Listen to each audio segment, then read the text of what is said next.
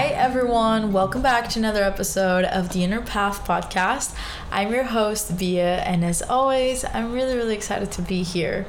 So, today I wanted to talk to you guys about getting out of survival mode. It's something that I've been hearing a lot about, watching a lot of videos on TikTok and Instagram about this topic, and I figured why not talk about it? I have been in survival mode for most of my life, and two years ago, that's when I started getting out of it, and I really never thought my life would feel so peaceful to me. Um, and that is due to all the inner work that I have done and and everything, all the shadow work, everything that I did led me to this place and I really want to talk about that experience and how I was able to to just kind of snap out of it although it was definitely a process. It took me maybe 2 years to feel safe in my own body in my own skin.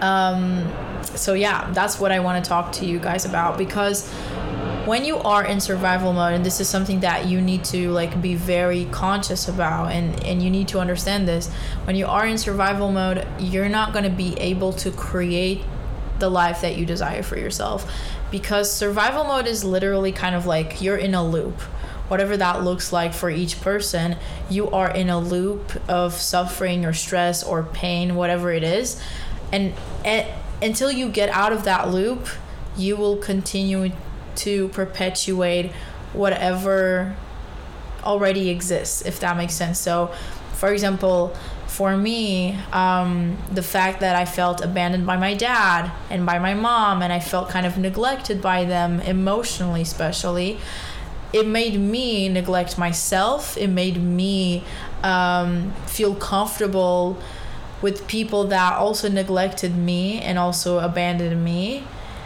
And I was constantly, we say attracting people, but the fact is we don't attract people.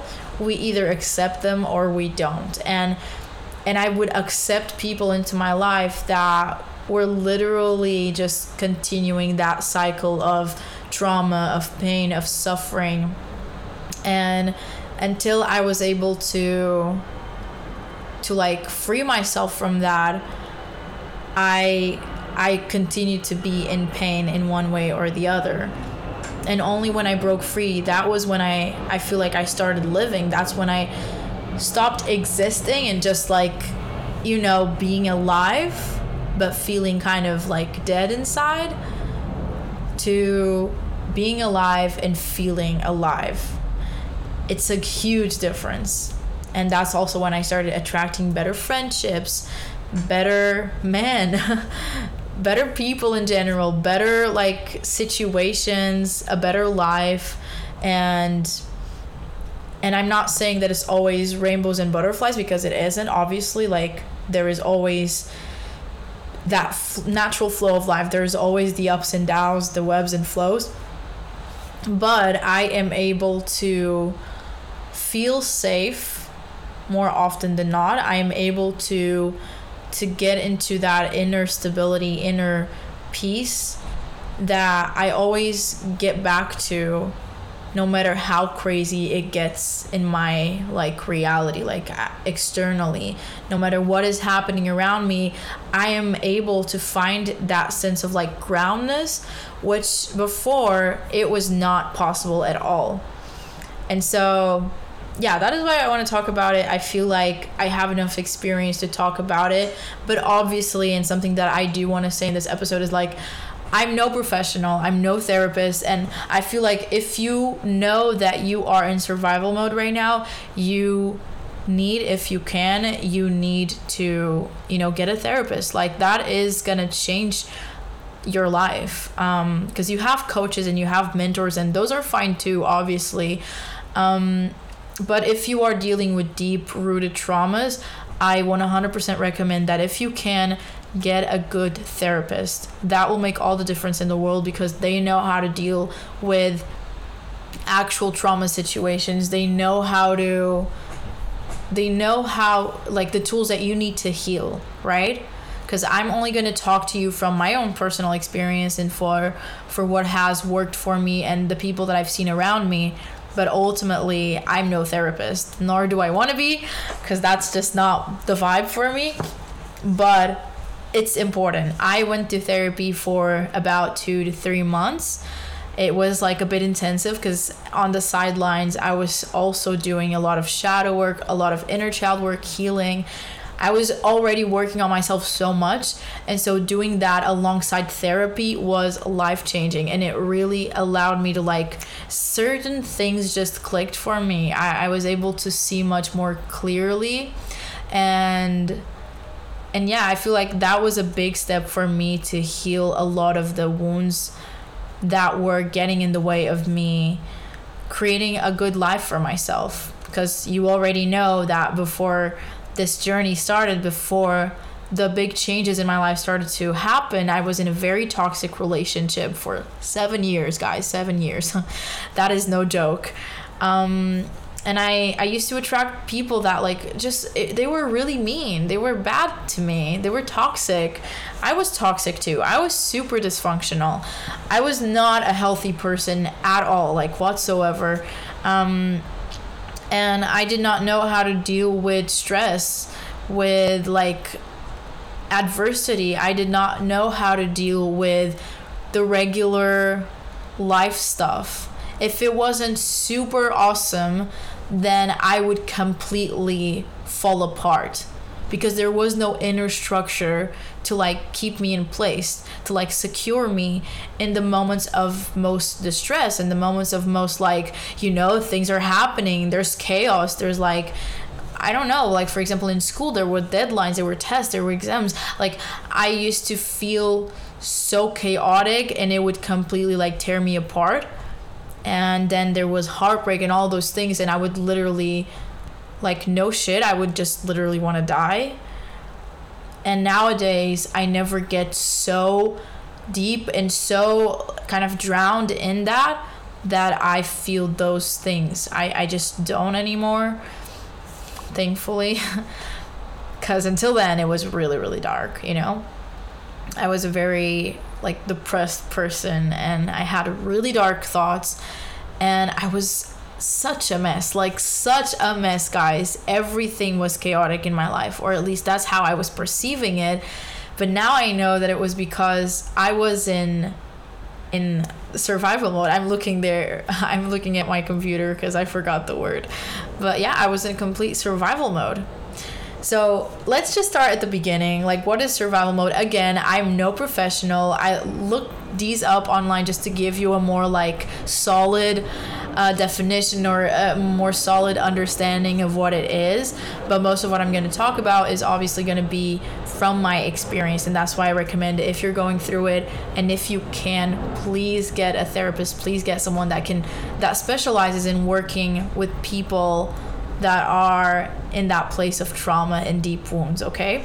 But basically, what I gathered online and what I um, relate to from my own experience is that when you are in survival mode, what that means is that you're basically in self preservation mode. So if you dealt with like traumas as a kid in your life in general, and it was like, it kind of shook you like to a point where you just felt like you might die even if that was just your perception of it. So it's not necessarily that you went through a literal like threatening threatening situation, but it might have been a perceived threat. Because sometimes our brain, and this is what I researched online, but I totally relate to this. Sometimes our brain perceives something as like life threatening when it's not, but somehow it, it feels life threatening that's what happens when for example we go through ego deaths. That's when we start changing or things around us start changing.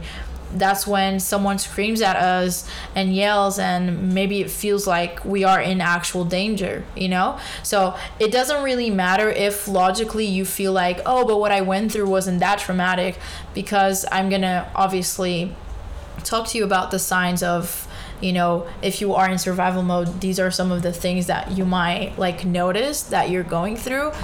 So you're gonna see if that relates to you if you identify with it or not but you don't have to like have this like crazy history you know of like traumas and shit happening to you.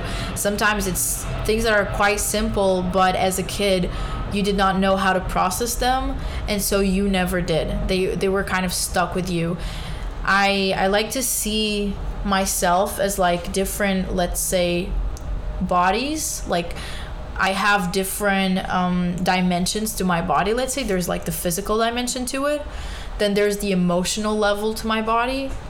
So I say there's the emotional body, the energetic body, the physical body. Um, and so I feel like if you don't process certain things, for example, that emotionally you went through in your childhood, it gets stuck in your emotional body, which obviously then might even affect your physical body at some point.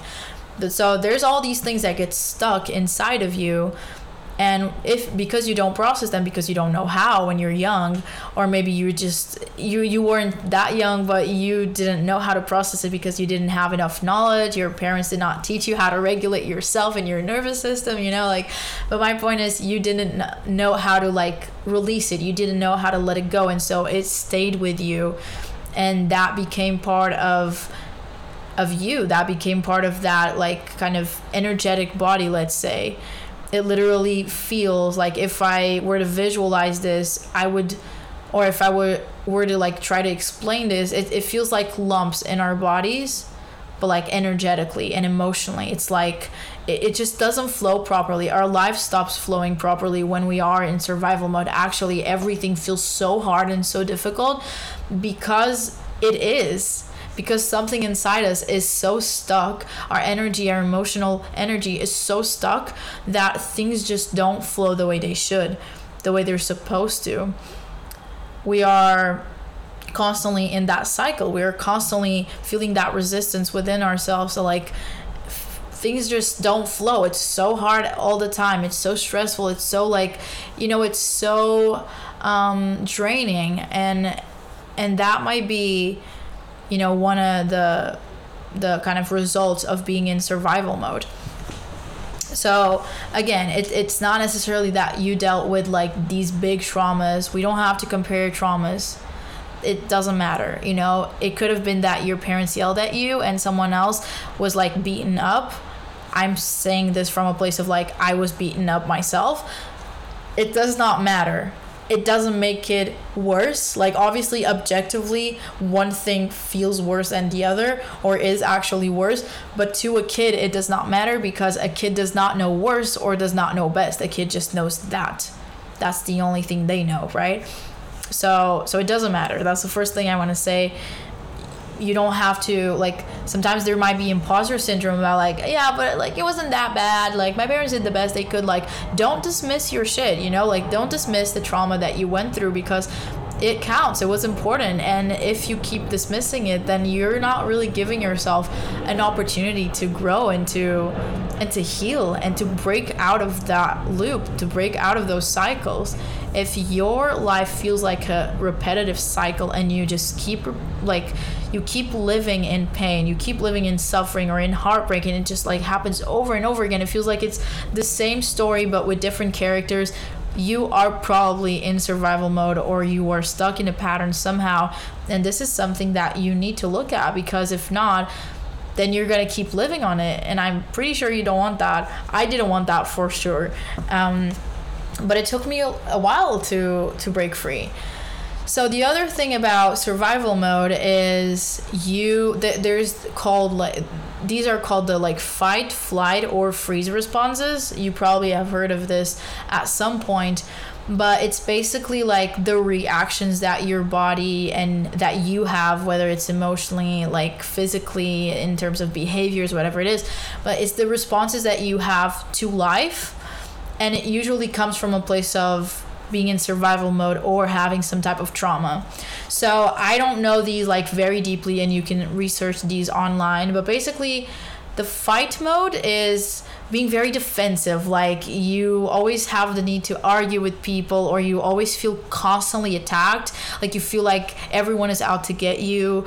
Um, you might be a very aggressive person or you tend to like snap at snap out um, not snap out just snap at people and you tend to just lose it. Uh, you have like short temper. That might be a fight response um, not letting go of something for example i feel like that might also be like for example in a relationship if you feel like the other person is pulling back and you're just like no but stay here blah, blah, blah. like that might be the fight response of like you know not wanting to let it go not not being able to just separate yourself from the situation and and withdrawing a bit as needed you just want to go go go and you're not willing to let it go even if that means putting yourself in a like bad situation then there's a flight mode which is the opposite it's basically like avoidance running away wanting to just yeah, like completely just shutting everyone, like just go away. For example, in relationships, you might be an avoidant person, or you know, if someone is fighting with you, you just like, I don't go, I don't care, I don't care, like goodbye, and you never listen. Like you just kind of want to run away from conflict, or you, you know, you're dealing with stress in your life, or you know, you want to start a business, let's say, but because it's scary, you just like keep running away the other direction. That is the flight response and then there's the freeze response, which is trying to numb down your emotions, trying to constantly distract yourself, procrastinating, not really responding in any way, like kind of being indifferent um, to life in general. You're just kind of like, eh, like I don't care. It might uh, come with drinking, smoking, just doing whatever it takes to kind of not be in this reality. So those were kind of the examples that I got and things that also happened to me as I was growing up. I used to be I know you probably don't see me being this person, but I used to be such an angry kid. Like I would literally snap so easily. I literally once punched a girl for dropping my sandwich. My sandwich. if you watch Friends, you know what I mean. You know. If you know, you know. If you know, you know. My sandwich, I punched the girl, she broke her nose. I'm not proud of that, but I'm just saying, I want you to know that I wasn't always this like angel person. Like, I know I'm super cute and I'm super like, I am soft. I am a very soft person, and I think I've always been. But I was in in survival mode, and for me that meant sometimes fighting. And you don't just choose one, by the way. You can like be in multiple modes. Like sometimes I would obviously be in the flight uh, response or the freeze response. It just depends on the situations, right? but yeah sometimes i would fight literally i would punch people no just just that one person one time but um, sometimes i would want to oh I guess with my uh, sister too. but you know, brothers and sisters, if you have them, you understand probably. Um, but fighting it was also arguing with my parents like not knowing when to drop something they might have not like they wouldn't listen to me or I, I knew that they weren't listening or i knew that they didn't care or i knew that they i would probably pay the price let's say for like replying to them and like talking back but i was like i'm not gonna shut up and i would like continue and just not drop it at all. I would i would be like this is unfair. I don't agree. I would scream at them. Like if they were to yell i would yell even louder. Like i swear they could not yell louder than me. They just couldn't. I would like completely lose my shit. You know what i mean? Uh there was this one time i'm gonna share this from like I'm human and I've, obviously I'm not proud of this, but I want you to know that like that's how bad it got. Like I was someone that I did not recognize. Like when I went into the fight mode and I was like in complete rage, I was someone I was actually scared of. Like I feel like I was worse than the worst I've seen of my parents, you know? Or maybe it just felt scarier because it was in me and i was like what am i becoming you know I, I had those moments so often especially during my adolescence but there was this one time where I was like so angry at my mom and I had like a spoon, one of those kitchen spoons to like stir the soup and all. It was a wooden spoon. I was just I was losing it and I just throw it so fucking hard. Not really at her, but also too close, you know? I was just like throwing it and it almost fucking hit her, guys. Like, I'm not joking. I'm laughing, but it's because kind of like it makes me uncomfortable to talk about this. And when when I talk about it, I feel kind of nervous. And so that's why I'm smiling. It obviously it's not good. I, I, I don't like that, right? And with my ex too, like I I had I was terrible sometimes. Like I was viciously uh impressively um angry and just raging. Like the female rage that you hear about, like I was that. Obviously that still exists within me if like I ever need it, but I was constantly in that response. For me, the flight looked like just avoiding. At some point, I started avoiding things, for sure. and the freeze later in my adolescence, like when I was 18, 19, I started like drinking more, going to parties so, so often, uh, smoking weed. And like, I would I remember that I would smoke weed sometimes because I did not want to have like conversations with my at the time boyfriend with my ex, right? Cuz I just I knew if I wasn't smoking, I would we would argue cuz things weren't okay, but I didn't want to go there. I was scared of going there. I was scared of confrontation, so I would just like do anything I could to numb it down and so so I would literally not be in this reality. You know what I mean? So that was me in full survival mode. You know you're in survival mode, and these are kind of the signs that I feel like were the ones that I related to the most. There were many, many signs. You can search them online, obviously, but I wanted to share the ones that I relate to the most so I can also, you know, talk about my story and give you actual examples. Um, one of them is struggling to meet your basic needs and i think this is a big a big one a big one that's why i decided to share it with you guys because i know that when people are in survival mode they struggle with showering with eating with uh, with drinking water um, or they eat too much because it's also like a you know a trauma response over uh, overeating like that's something i used to do a lot um, but yeah, like just in general, not really being able to keep up with yourself with the most basic stuff like showering, brushing your teeth. If you've been following the podcast for a while, you already know that like for ages, I didn't brush my teeth. I had a hard time like showering. Even if I felt dirty, I would just like not do it. Cleaning my room, for example. I wasn't the worst. For example, my sister, I don't know if she listens to the podcast, but like my sister, I remember the like when I was an adolescent still, she was in the worst phase of that like period and she would literally keep like food in their in the drawers and I drawers, yeah. And I remember like having like um sandw- sandwiches with like mold and stuff like that. It was really disgusting. But just to give you an example, like, you know, not keeping up with your room like until a point where it's not really sanitary. you know what I mean? I'm sure a lot of you might even relate to this and not here to judge you. I'm not here to like point fingers to tell you that you're dirty or whatever. Like, of course it's not good, but but we're to go there. Okay? Cuz like one thing at a time. We don't have to blame ourselves. We don't have to to like uh, shame ourselves for where we are it's actually and i talk about this often like it's it's about loving ourselves enough that we start doing those things so no shaming here i'm just trying to like kind of bring light to this so you can notice maybe certain things that you might do yourself that are like whoa why am i doing this? Like how how am i stuck in some type of like pain cycle of suffering? Um so that's it. The other thing is being emotionally reactive, like being on edge all the time. As I showed you by my examples, like a girl dropping my sandwich, like that's not a big deal. That isn't. I would snap so easily at people. Maybe, for example, you're in traffic and you just lose it. You're literally like going mental, like like complete mental, complete like, you know, you're just you, you just want to kill someone all the time.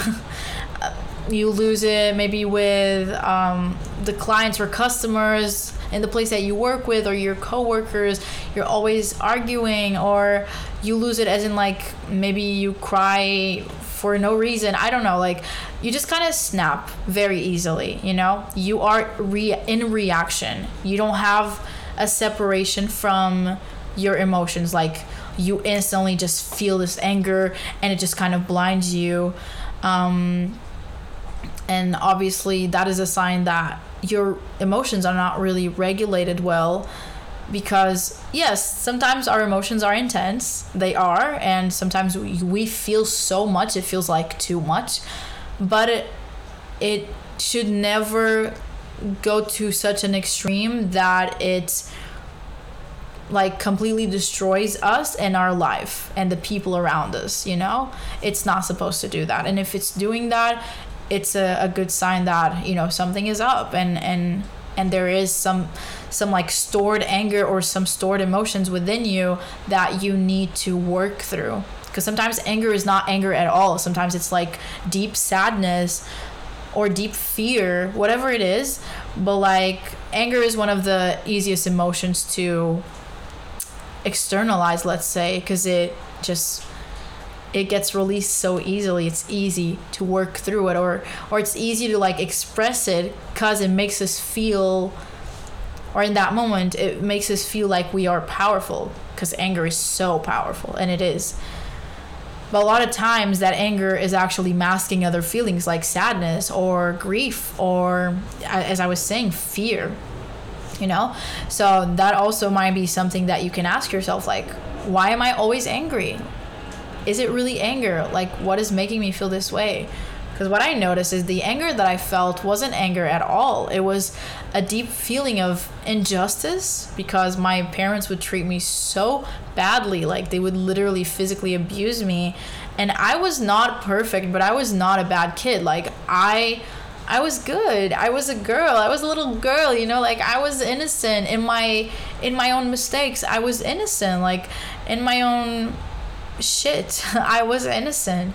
You know, I, I was just pure. I was just discovering life, discovering myself, exploring and, and in that exploration we make mistakes. We fuck up. We we do things that we shouldn't do. We sometimes are people that we don't want to become eventually, but we go through those phases because it's just a natural process, a natural part of growth and and I felt like I was always like being just punished all the time for being human, you know?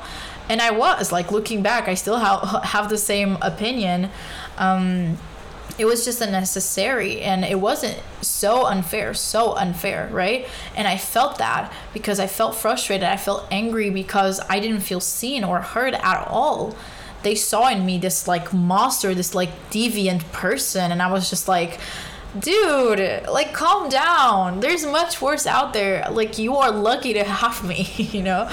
And there was also a deep sense of like sadness and grief because I did not get the parents that I wanted.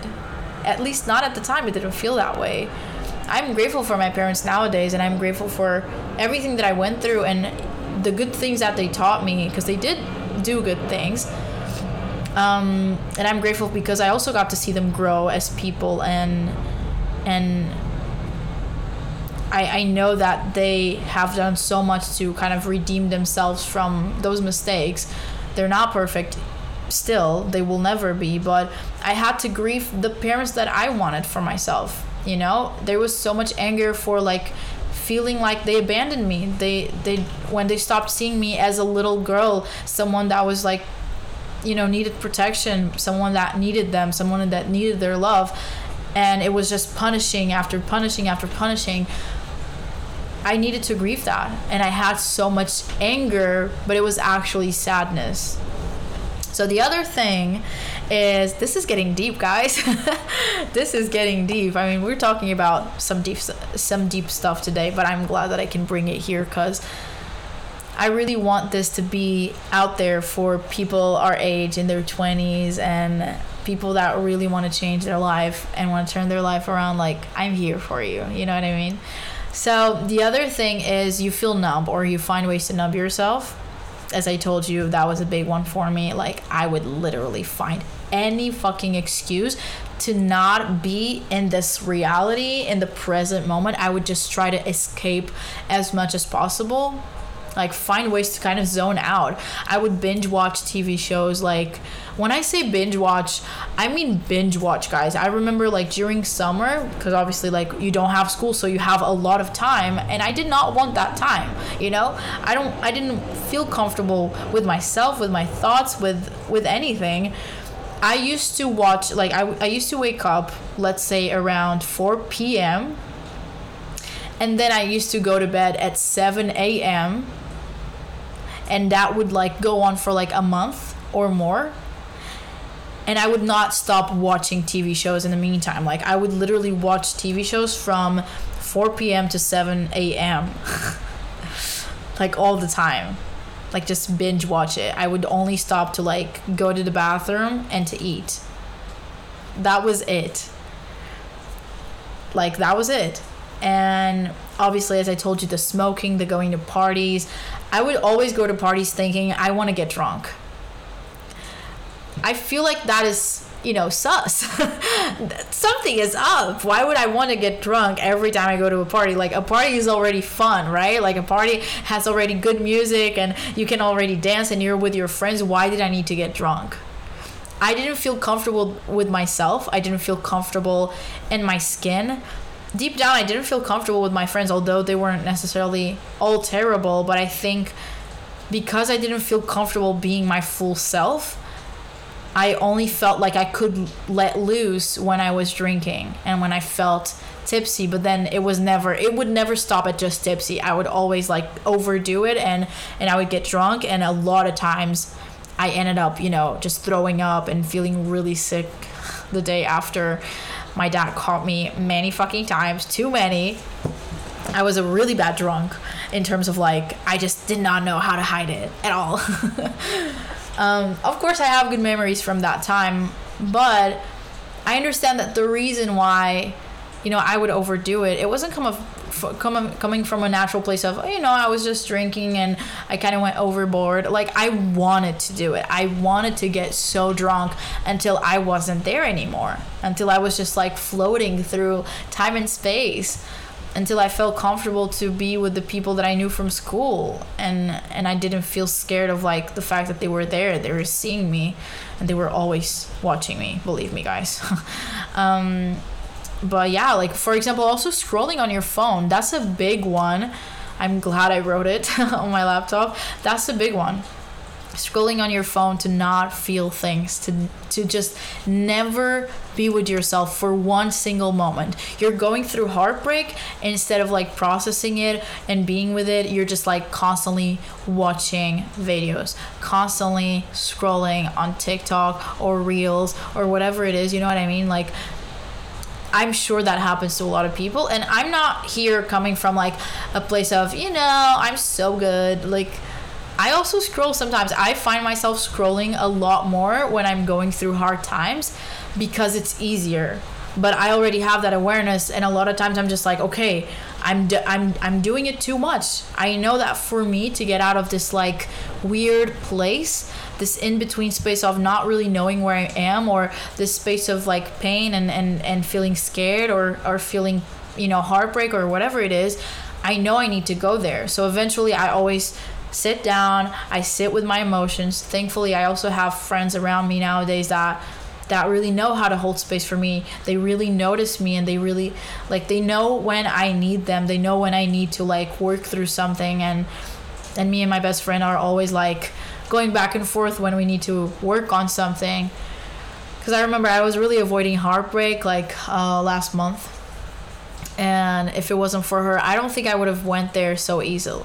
I would have I don't think I would have gone there so easily. I think it would have taken me a lot more time because I was scared. And when she brought it up and she was like working with me, uh, working with me through it, it allowed me to release a lot more. And I'm grateful for those people that I have around me because they really help me just get in touch with myself when I forget that I need to do that. But also, I've I've been through this journey for like two through two and a half, three years, and so I, I feel like I'm already at this point where I, I can recognize more easily when I am avoiding myself and avoiding something that I desperately need to work through. But these are some of the signs. And the other one, the last one that I have here is chronic stress, unresolved stress. For me this looks like I always remember my mom when I when I think about this. She's always always stressed. Like even if it's like, you know, it's the weekend, we want to like go for a walk, we just want to, you know, just go do something somewhere. We don't have time. We don't have a schedule. We don't have anything planned. But my mom is constantly stressed. She's like, "We need to go. We need to leave." Blah, blah. And it's always like, it's like she can't breathe. She doesn't breathe. She doesn't talk. Uh, she doesn't stop to just sit with herself and like, you know, she doesn't. She's always like going and going and going, and her brain does not stop. For me, chronic stress might also look like over overthinking too. I feel when you're when you're constantly over overthinking, and I used to describe myself as an overthinker, like I know that that might also come from like the stress. You just want to figure things out so badly that you can't stop thinking about it. But actually thinking about it is just making it worse. That's a whole conversation for another episode, but but yeah, overthinking I think is also a sign of like unresolved stress. And all of this comes from unresolved things from the past, from any traumas, from anything that hurt you, from anything that impacted you negatively that you never resolved, that you didn't know how to like navigate at the time, that you didn't know how to regulate and release. So, for example, stress gets stuck in the body. Like, if you deal with a stressful situation, like for example my my parents like beating me or yelling at me all the time or yelling at each other like always being so aggressive around the house until i dealt with that everything was always like for me it was always on edge you know i was always like i, I felt like i was always almost falling apart almost always like dying i just felt always threatened by the simplest things you like arrive late to work and you're not chilled. You are literally losing it like you feel like you're gonna die. You like um, get late to a party, like a friend's party, and you feel like you're gonna die. Like when it feels so stressful that, it, like, if you look at the situation objectively, and this is actually something my therapist taught me, which I don't know what the fuck the the noise is. The, the the noise in the city guys. The noise in the city. It annoys me so much sometimes. As I was saying, my therapist actually told me once, like, when something is objective, and okay, it's not the best, like getting late, you know, it's not good. But if you feel a reaction to it, it's completely out of proportion. Like you're literally feeling like you're dying, like it's so big inside of you. But if you look at it from like an outsider perspective, you're like, I guess it's not that stressful because, like, okay, I'm arriving late to this party, but like, it's okay. I got uh, like I got stuck in traffic, or when I arrive there, everything is gonna stay the same. And, in, and instead you're like oh my god this is terrible. What are they gonna think about me? Blah, blah, blah. whatever it is you just make it so big. When it's completely out of proportion that's when you know you are stuck in that like trauma in that pain in that survival mode. Because when i learned how to be safe with myself the stressful things stopped being so stressful I have an example for you. When I went to study in the UK, I went there alone. I wasn't supposed to go alone. I was actually supposed to go to, with my ex, but I broke up with him last minute. After that, we made up because I, I came back to Lisbon. It's a long story, but when I went there, I went there alone, and I remember it was kind of like, um, it was in a city. It's Coventry. It's called Coventry, and it that city is particularly like dangerous. That's what they say. At least the su- suburbs of the city, like literally, they are dangerous. Like there's like gang fights and shit. You know, like it's dangerous.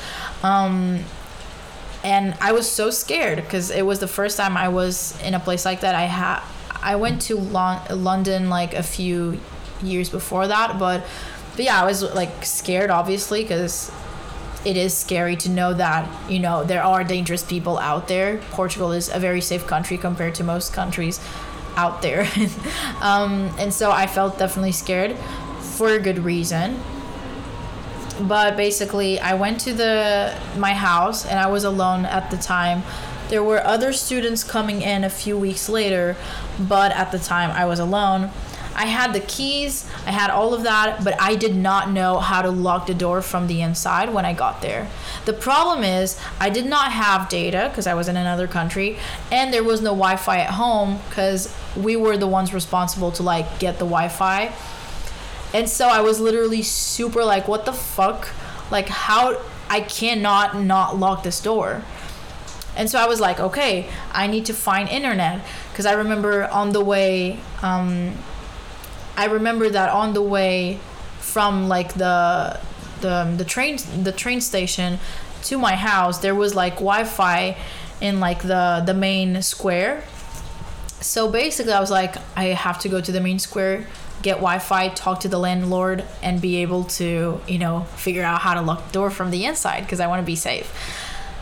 But I was like, oh my god, but I have my bags here, and they were like giant fucking bags, and going with my bags, two of them, they're they're huge. I'm not joking. They're so huge. Literally, they weighted more than 50 kilos. they were really, really huge. Um, each, each guys, not like together, each. Um, and so I was like, if I go with them, I feel like I'll be I, I don't have arms like i feel like i'm more exposed so i don't want to do that if i leave them here I can't I don't know how to lock the door from any like not the inside or the outside. I just don't know how to lock the door because there was like a very weird mechanism to it and I didn't know. Um, and so I was like I have to leave my bags here.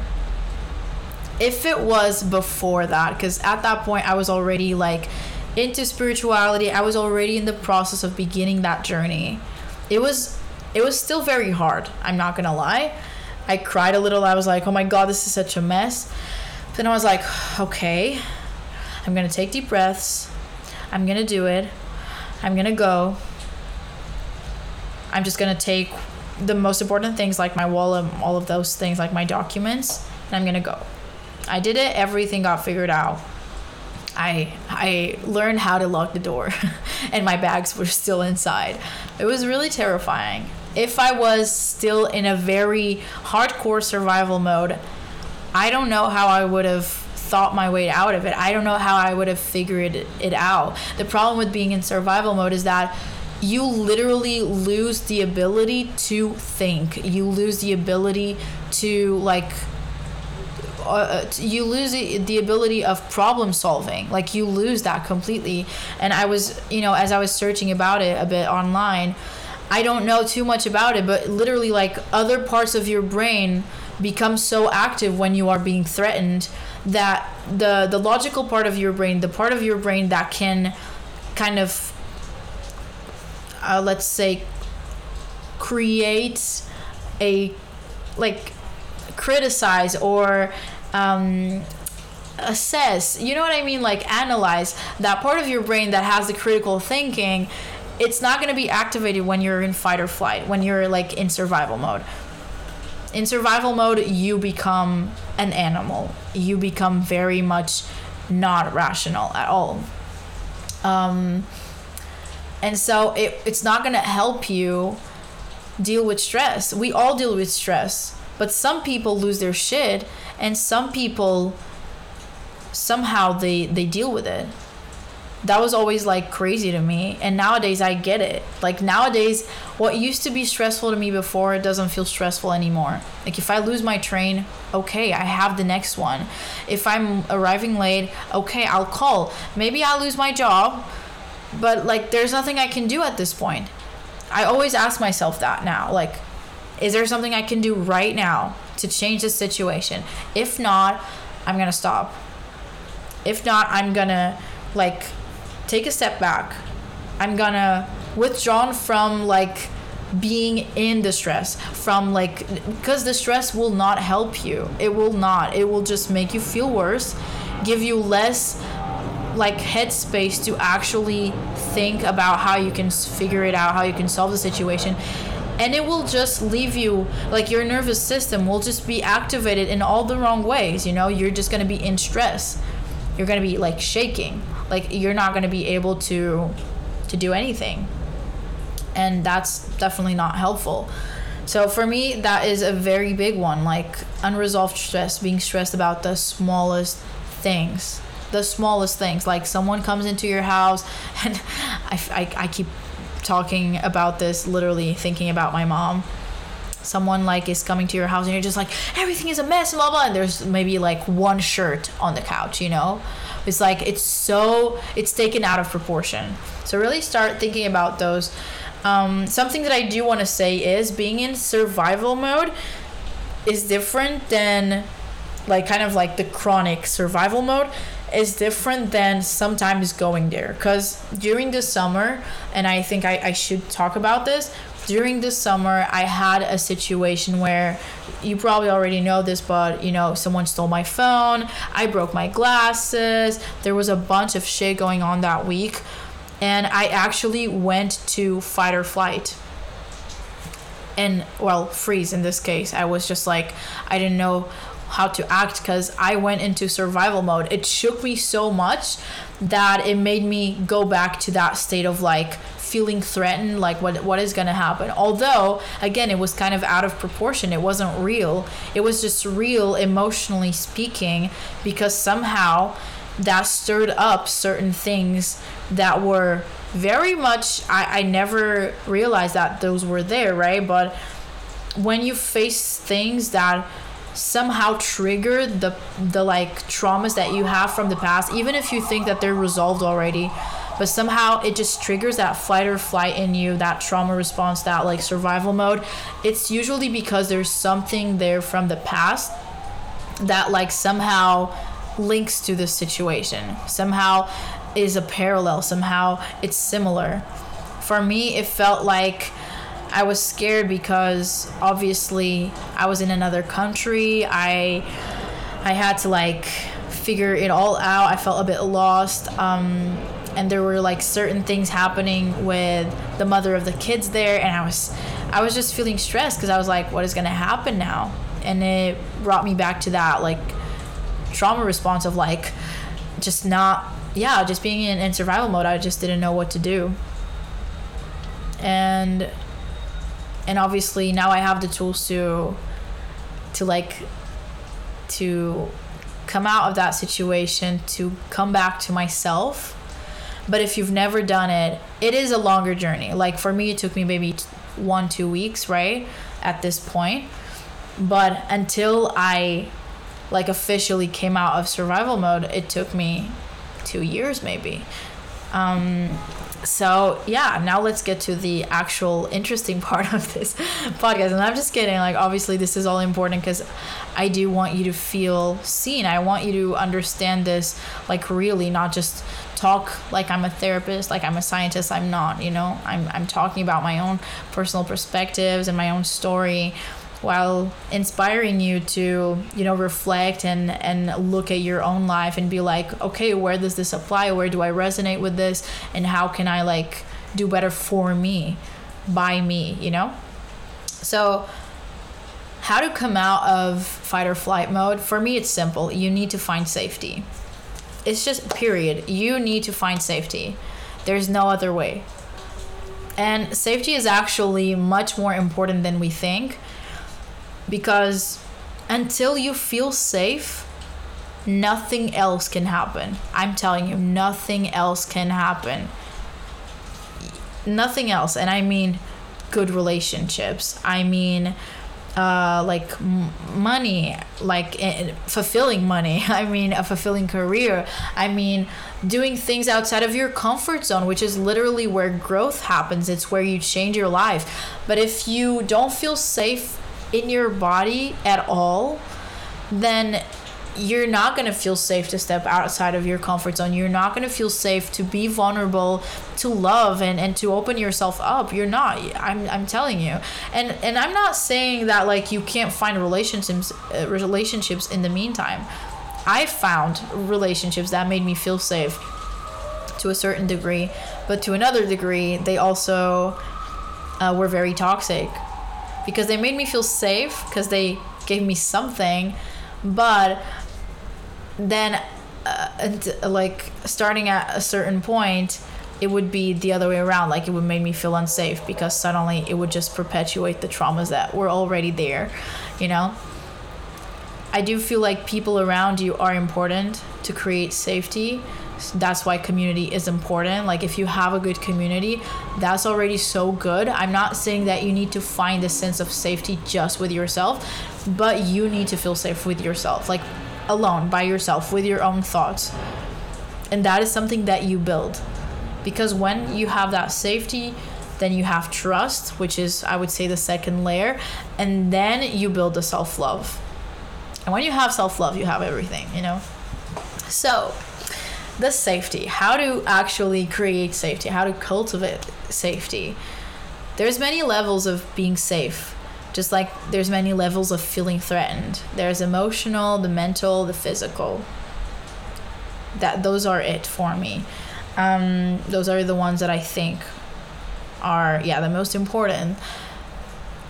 And, and so each level each kind of like dimension of you might need a different way around it. Like might might need something specific to make you feel safe. For example your body if you're a grown-up adult you are probably already safe unless someone is i hope hopefully not but unless someone is like literally you know either using your body or um, being aggressive towards your body or you know like literally making you feel unsafe in your body because you are being actively threatened that's also something else. Like if you are being actively threatened emotionally physically or mentally it's normal that you are in survival mode and you need to you need to figure out and I cannot stress this enough you need to figure out how to get the fuck out.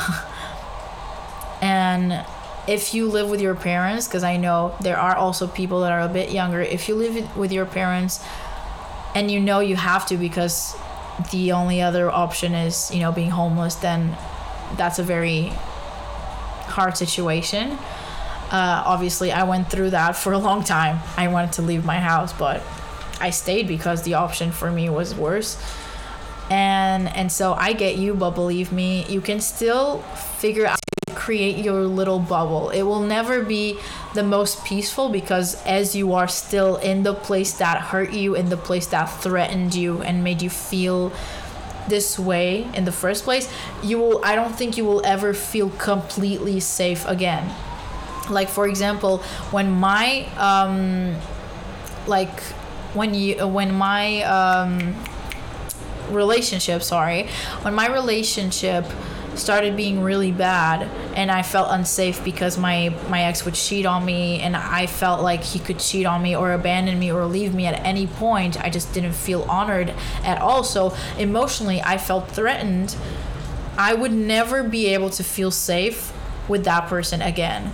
And actually I only realized that after leaving, which was I should have broken up the first time this happened, which was in seven years of our relationship. It was it wasn't even a year before we start after we started dating. I should have broken up then because at that point I knew like I couldn't trust him. I wanted to try, but after that moment I never felt fully safe again. And that changed my behavior, that changed the way I felt around him, about the way I, I felt about myself so it's it's something like you should take this very seriously. Your safety is so important. You should always figure out how to create the most safety for you, which and safety is not the same thing as comfort, you know? Sometimes you're gonna feel threatened and it's gonna be for the right reasons. So that's why you also have to be aware. Sometimes I feel threatened when I make certain choices in my business or when I open my heart to love but I know that it's coming out of alignment and it's coming out of love for myself and like I'm following my heart's desires.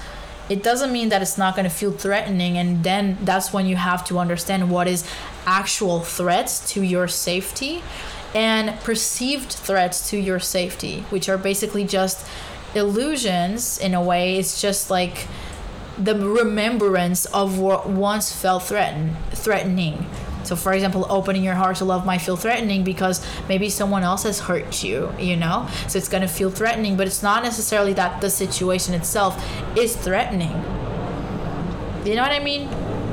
So for me, safety again has to happen in all these levels.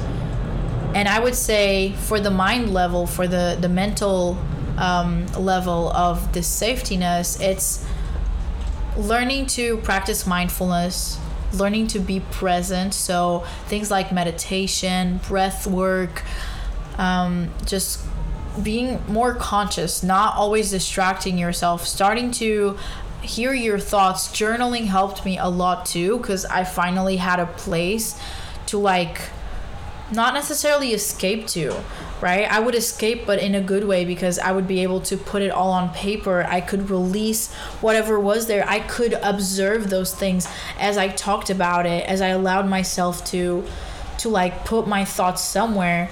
It felt less daunting and it felt less overwhelming. And it also taught me how to understand my own thoughts in my own mind. It it helped me become aware of myself and and that helps you create a sense of safety because then you you you start understanding your thoughts they start feeling less scary because thoughts are just thoughts. They're not that important unless you give them importance. When you don't know how to differentiate thoughts from reality then that's when it feels threatening because if you think oh my god this might lead to like whatever and you're overthinking something and you're in fear, those are thoughts. And it might not even be real. It's just your perceived reality from like past wounds and past traumas, you know? So understanding your thoughts will help you kind of like dismantle these beliefs and and understand what are lies and what are truths, you know? The other thing is for the body, cultivating mindfulness is, is good too. Being present in your body. Also, learning how to feed yourself, how to hydrate yourself, how to take care of your hygiene. That is highly recommended. It will help you feel safer. It will help you feel like you're being taken care of. Because if you're hungry all the time, know, or or you're always feeling sick because you eat so much, or you know, you're just not really taking care of your body, you're not gonna feel safe. You're gonna feel the opposite. You're gonna feel maybe not threatened but abandoned and and neglected. And obviously neglect never creates a sense of safety. It's not abuse but it's also not good. The other thing for me that helped me a lot was learning to caress my body. I talk about this a lot. And if you would like me to you know maybe have a workshop talking about this specifically or you know just something just dive into this a little more. I would love to talk about it so you can dm me or you can um, just you know follow me review the podcast just let me know that you're listening and let me know that you like what you're hearing because then I, I i would love to do something like that for you guys. But caressing my body has been very important and i do it from a place of connecting to my inner, inner child. So I knew I was going to talk about inner child today because, like, the inner child was the most significant thing I have ever done for myself, like working with my inner child. It was transformational when it comes to like getting out of survival mode. I needed to go there and connecting to my inner child deeply was the most healing thing I have ever done. I'm not joking. So when I caress my body, when I hug myself, when I kiss myself, obviously it's hard to kiss yourself, but like, I usually kiss my arms. I kiss like my legs or my knees when I'm like all like fetus mode, fetus pose or whatever. Um, but I just I like to give love to my body and and kind of think about it as in I'm giving love to my inner child. It has helped me made me feel really safe, like really really safe also learning to not um, threaten my body threaten my my life if that makes sense. This just became dark. Um, i'm not going to talk too much about it but obviously if you are even putting that as an option and i feel like we know what we're talking about then your body is going to feel threatened and it has a good reason to feel threatened. So you need to commit to choosing yourself and that might take time. It took me some time to not consider that as an option at all. And I think it was especially after my breakup with my ex, I was finally like, I can do hard things by me. And I will never, I, I love myself so much. I, I will never do something like that to myself. Like, I will never harm myself again. I used to hurt myself in ways, maybe not in the ways that we talk about online, but in other ways, like pinch myself a lot or scratch myself, or even like kind of like just be aggressive towards myself, like punch a wall, like hurting myself, you know? Whatever it, uh, it was, but it was not good for my body too. So you might be the one creating that feel threatening feeling at a physical level. And then there's the emotional level. That's where I want to go the most. That's the most exciting part for me. So, the emotional level of safety for me again it means that you need to make sure that you're surrounded by good people believe me if if someone is not honoring your emotions if someone constantly makes you feel like you're crazy for feeling what they think is too much you know if someone is constantly gaslighting you or whatever you're not going to feel emotionally or mentally safe you need to literally just walk out of those environments. I'm not kidding you. If you don't walk out of those environments, you will continue to be in survival mode. And I'm saying this from a place of until I left my relationship with my ex, I did not feel safe. I didn't. Because no matter how much I was building up my own, like, inner world, let's say, no matter how much work I was doing for myself, no matter how much I was showing up for myself, I was still choosing to be in a threatening situation. I was still allowing myself to do something that I knew did not make me feel safe. And actually that was the the turning point for me. It was when I realized I don't feel safe with this person emotionally anymore and I know that when I'm when I'm by myself, I feel good. I feel safe. I feel like I honor my emotions, but when I'm around this person, I don't feel that and and for me that's not acceptable anymore. You need to walk away. I'm not joking. This is so important. Walk away. Don't look back. Because if you don't feel safe, it's it's never going to be good. It's never going to be a good relationship or a good situation, whatever it is. It's just not. Again, you need to discern whether it's the person or the situation or it's yourself and your own fears. But for example, with my ex with my ex situation like it was him and the situation. It was our relationship that did not make me feel safe because it kept perpetuating all the traumas, all the pain.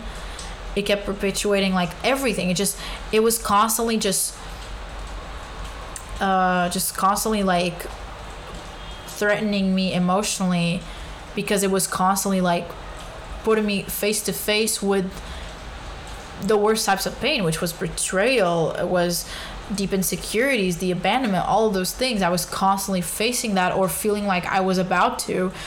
And and that isn't good. You cannot grow out of that. You you can't grow from that. That's what I mean. You can't grow from that. You you cannot become the butterfly if you don't leave that place. I know that because I tried I kept wondering why can't I become the person I want to be with him? Like why? Why why is the universe like pushing me so hard to like leave? I didn't get it. I felt desperate about it. I just didn't want to understand. I didn't want to see it, but deep down I already did. Deep down I already saw why I needed to leave.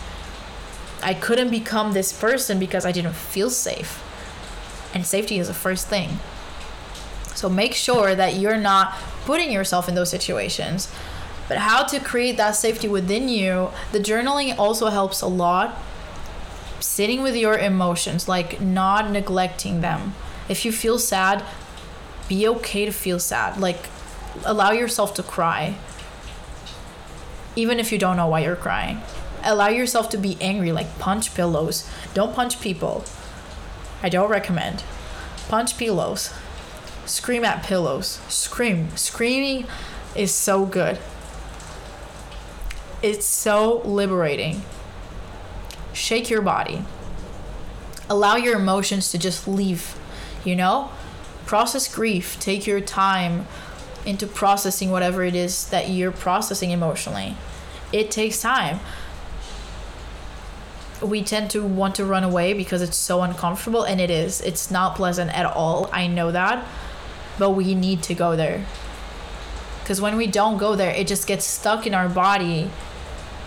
And then we don't act from a place of wholeness. We don't la- we don't act from a place of integrity and love. We are in fear.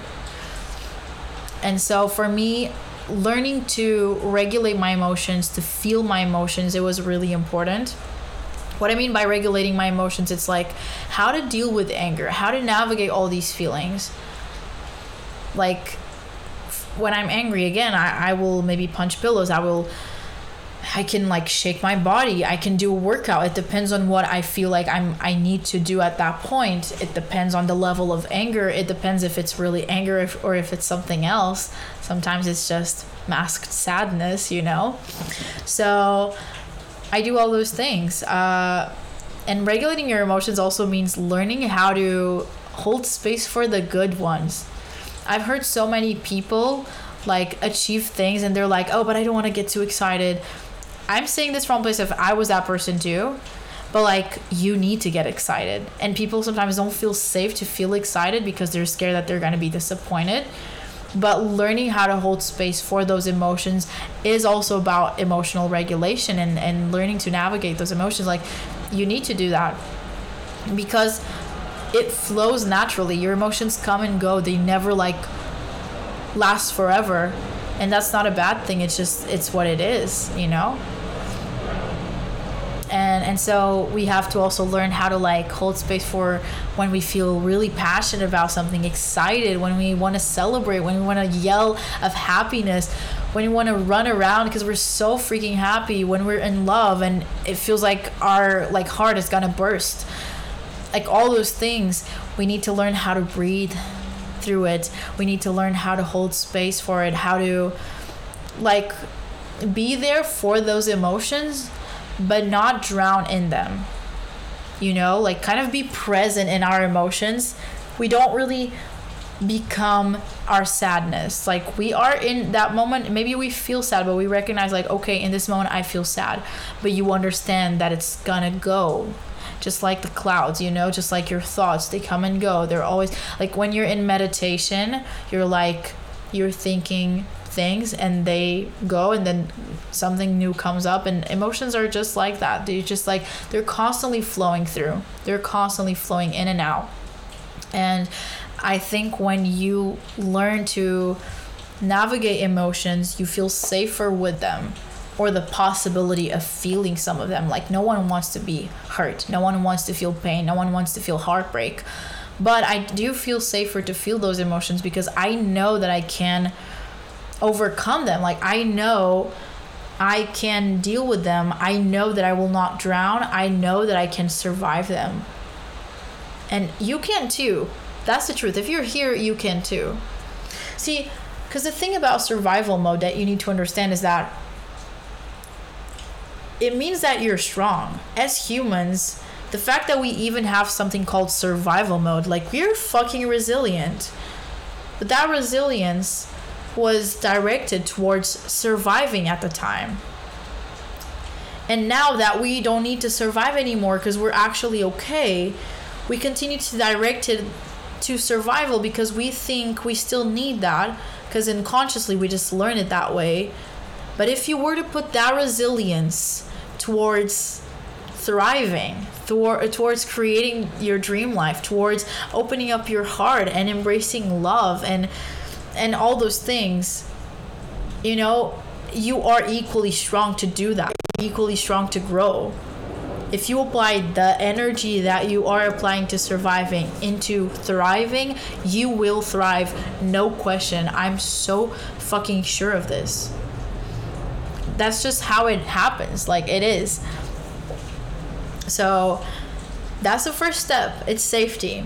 And then it comes trust, which it kind of goes alongside safety, but it's learning how to rely on yourself.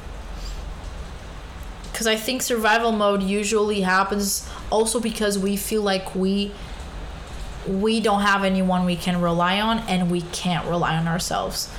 And when you learn to rely on yourself, when you learn to hold space for your emotions, for your thoughts, when you learn to navigate them, when you learn to to just process things from a place of being aware and conscious, mindful and grounded, it's completely different than just being all over the place. Because if you're all over the place, there's no stability. And when there's no stability, what happens? Like you blow at something and it fucking falls apart.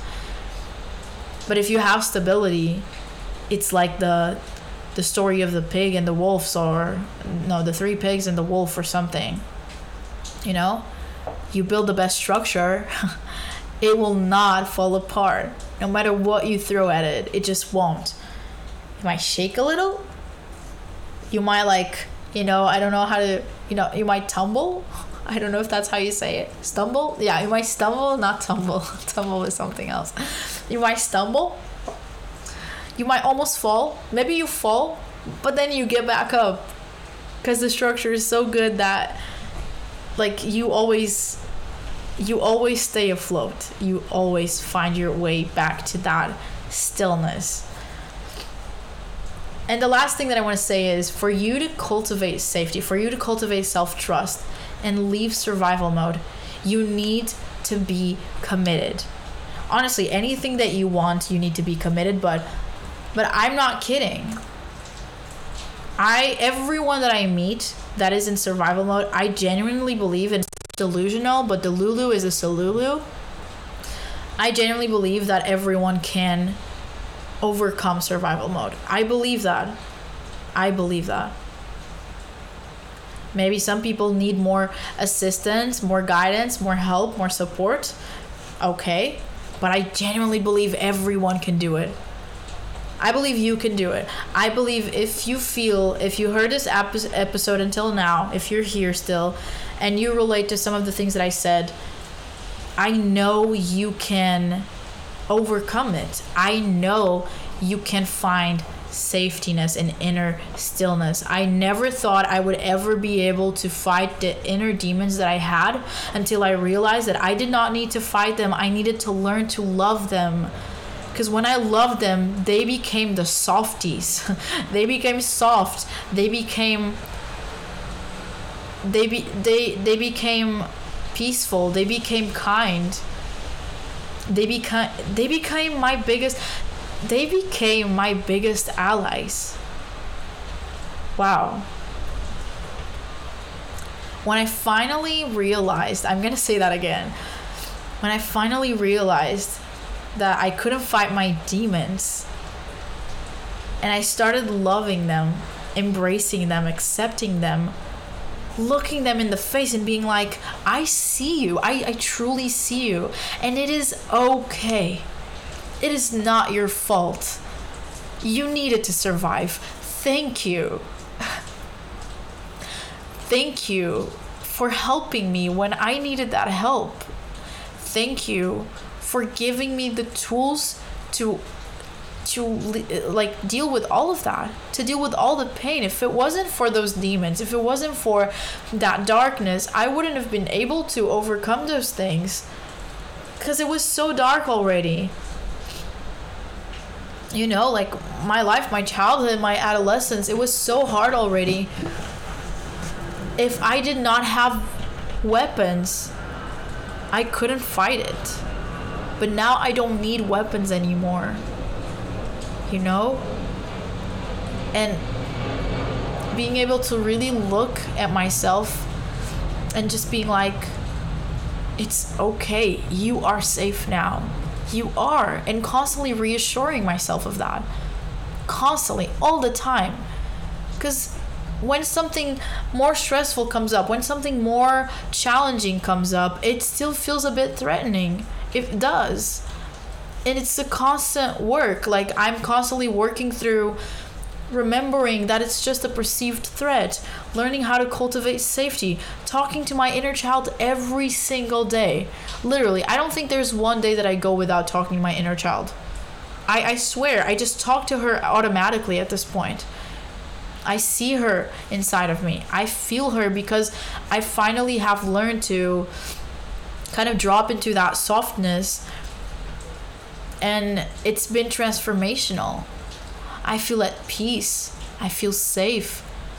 And in that kind of feminine energy of just being, of surrendering, I have received so much from the the masculine, whether that was people around me, money, my business, random guys, everything, everything. I've I've just been receiving much more because I'm dropping. I'm dropping into that safety. I'm dropping into that flow. I'm letting it go more and more. Sometimes it's still hard. I'm human. I struggle. For example, in my business, like I deal with challenges. You know, I sometimes I'm scared of taking certain steps. Sometimes I'm like, this feels too big. This feels threatening to me.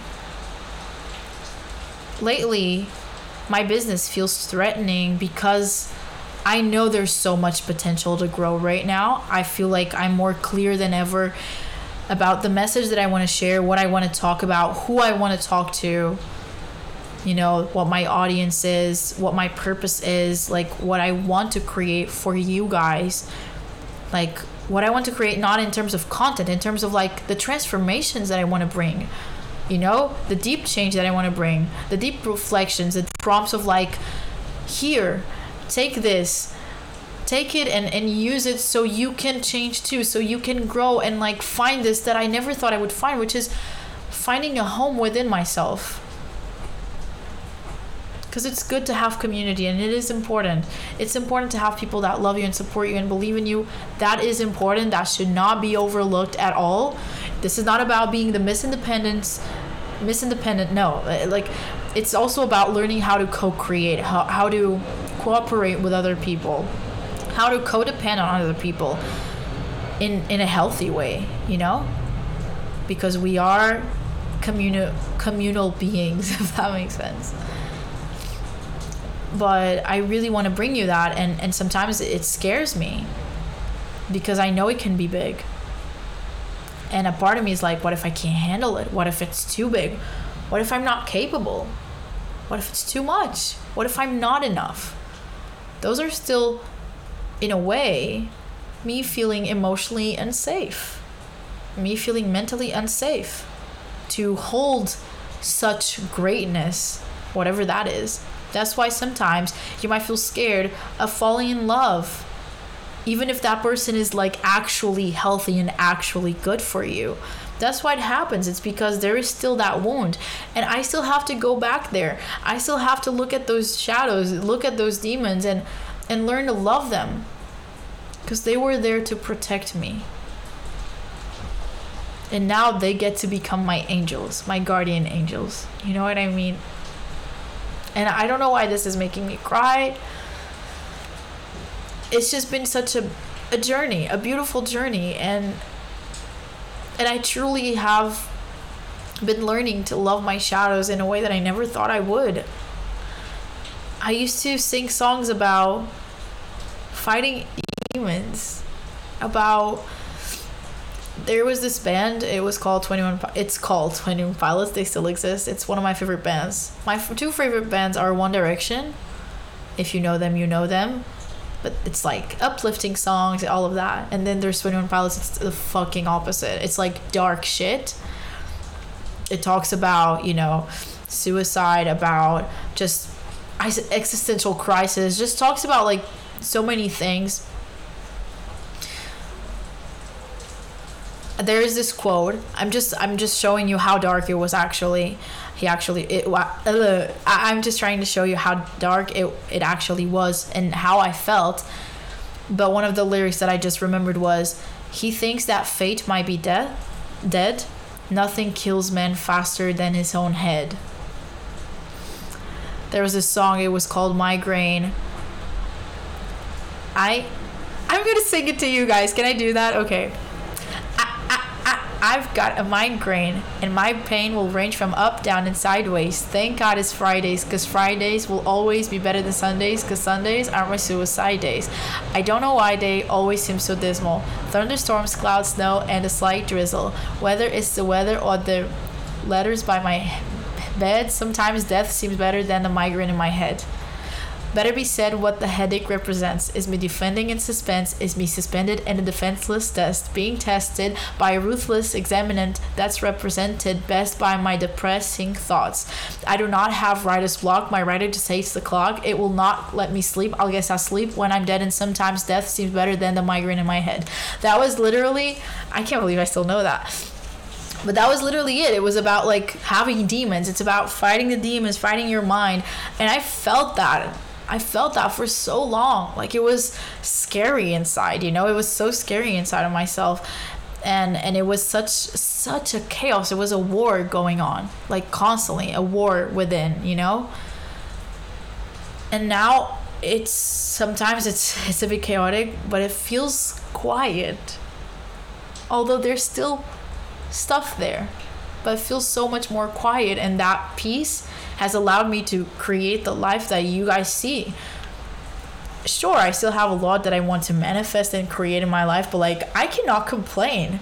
I'm living a life that i never thought i would. Like if you had told me like in 2020 or in 2019 or something like this is the life that you're going to be living and this is how you're going to feel i would yeah no fucking way. No fucking way.